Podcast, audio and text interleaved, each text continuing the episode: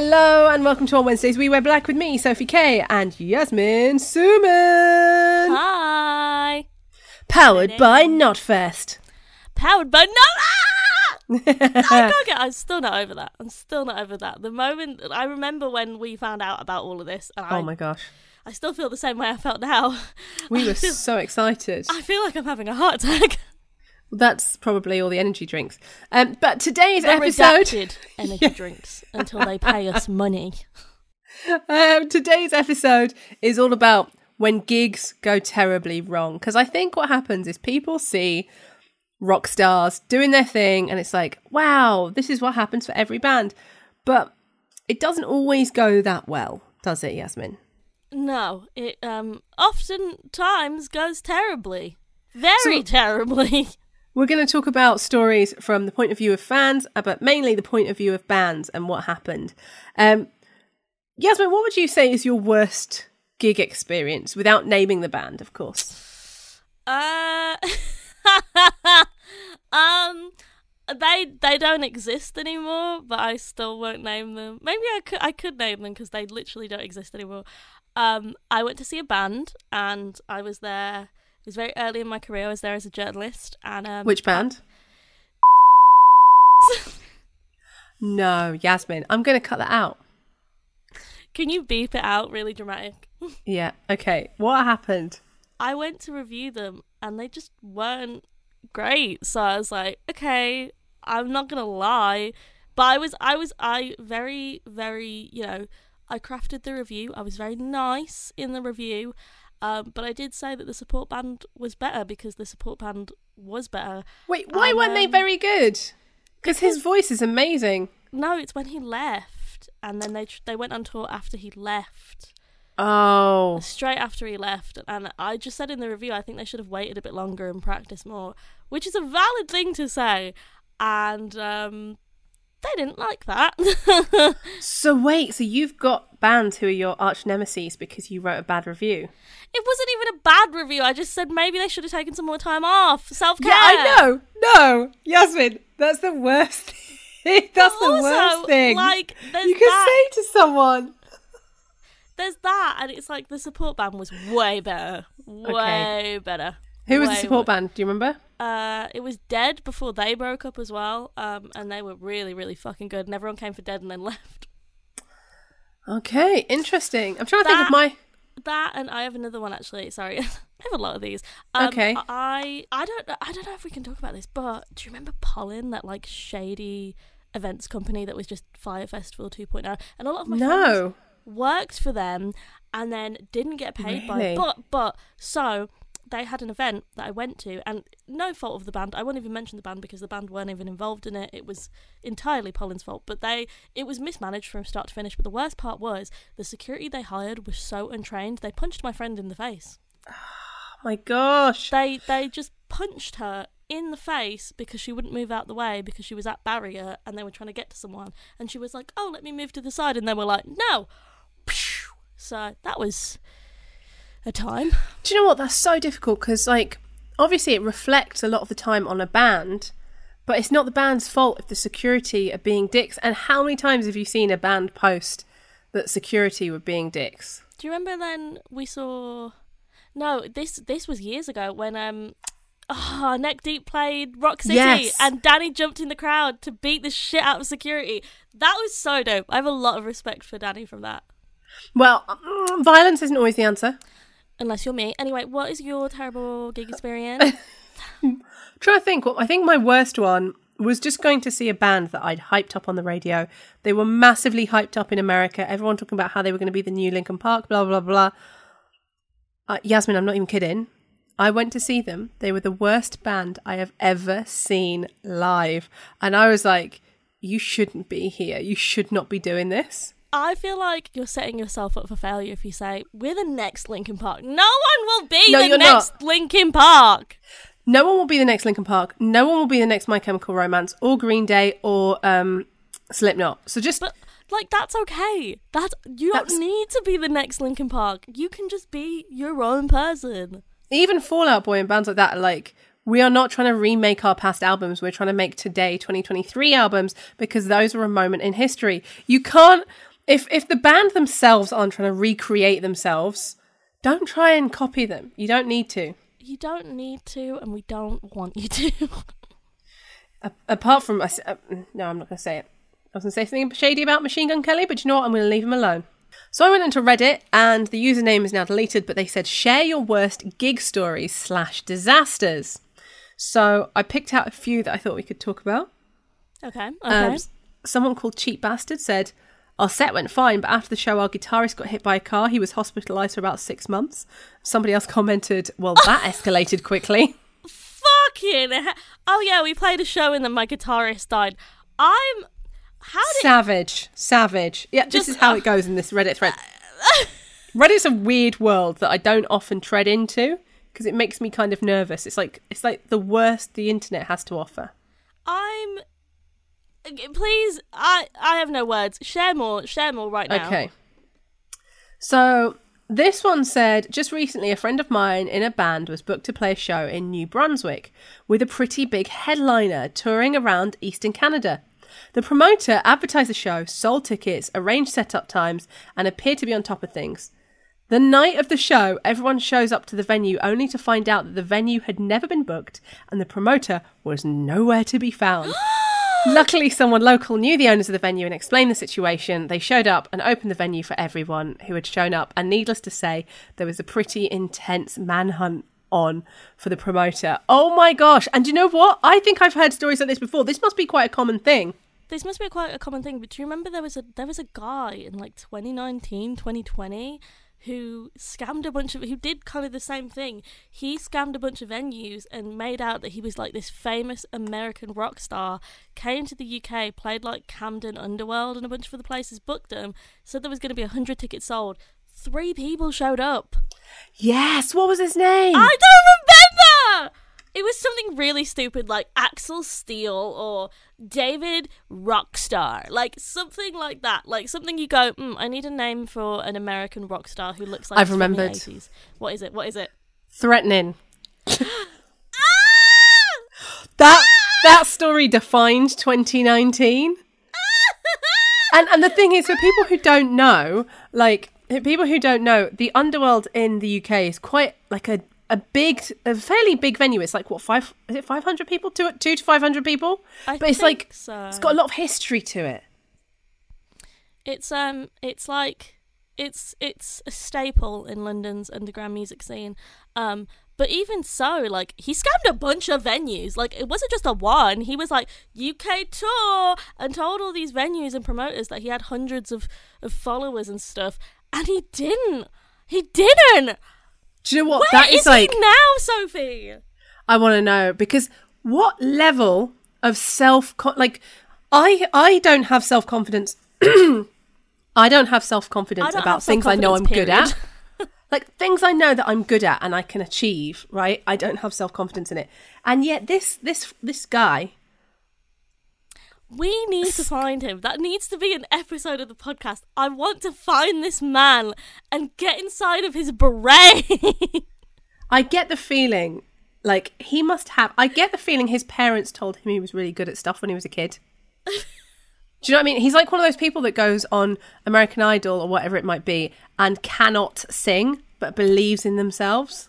yeah, yeah. Poor guy. I mean, not poor guy. He scammed a bunch of people, but poor guy. He's The he- lack of self awareness. he's giving me rich kid vibes. But then I just, I just, there was so many layers to it. Do you know what? I think we'll we'll shelf this for now. But if people want us to to do an episode on Mr. Threatin and where where he's at now, let me know. I've got the time. I've I'm so sad. I will spend hours looking into this. That's your next I googled. Um, okay, so this one is from Sneezy P, who said, "Finally started playing, got through first song, but my singer was so drunk he forgot how to play bass and sing, so I ended up taking over. Second song, he just walks off saying I can't do it because he was so drunk. I wasn't that drunk and ended up jamming with some randoms for the last hour, so wasn't too bad. Okay, I mean, That yeah, is pretty. That is pretty. How many times have I've seen like big bands that happen to? Yeah. I've seen some pretty big bands get way too fucked up before going on stage. Pro tip: take two drinks before you go on stage. and then drink your body's worth afterwards. Um, or or do punk, yeah, yeah. or do like three chord punk, and just like and Or- just noise noise punk. Don't drink. or don't drink. That's the one. That's the one. Um, but this some sa- more. Tell me this same more. person had a story where it was like, um, I was in a shitty little band in high school. I was the singer. Before the show, some goth-looking girl approaches me with a four-foot-long python, asks if I want to hold it. I say sure. See, this is where your first mistake was because pythons you never hold. A boa constrictor, fine, but not a python if you don't know it. Um, she says it would be cool if I brought it on stage. I'm thinking this is going to get me laid, so I agree. It took about 30 seconds to realise that loud music and snakes are not a good mix. I mean, come on! Loud music and animals is never a good start, but also dangerous python, just in general, probably not a good idea. The thing that was doing it all could. The thing was doing all it could to get away from me. I'm doing my best to sing and wrangle the bastard. Song ends. No sign of Goth Girl. I ask her to come to the stage. Nope, no sign. Play another song. So- Snake hates me even more. Bites me on my arm. Not hard. Didn't hurt, but people see it happen. After song ends. No sign of the girl.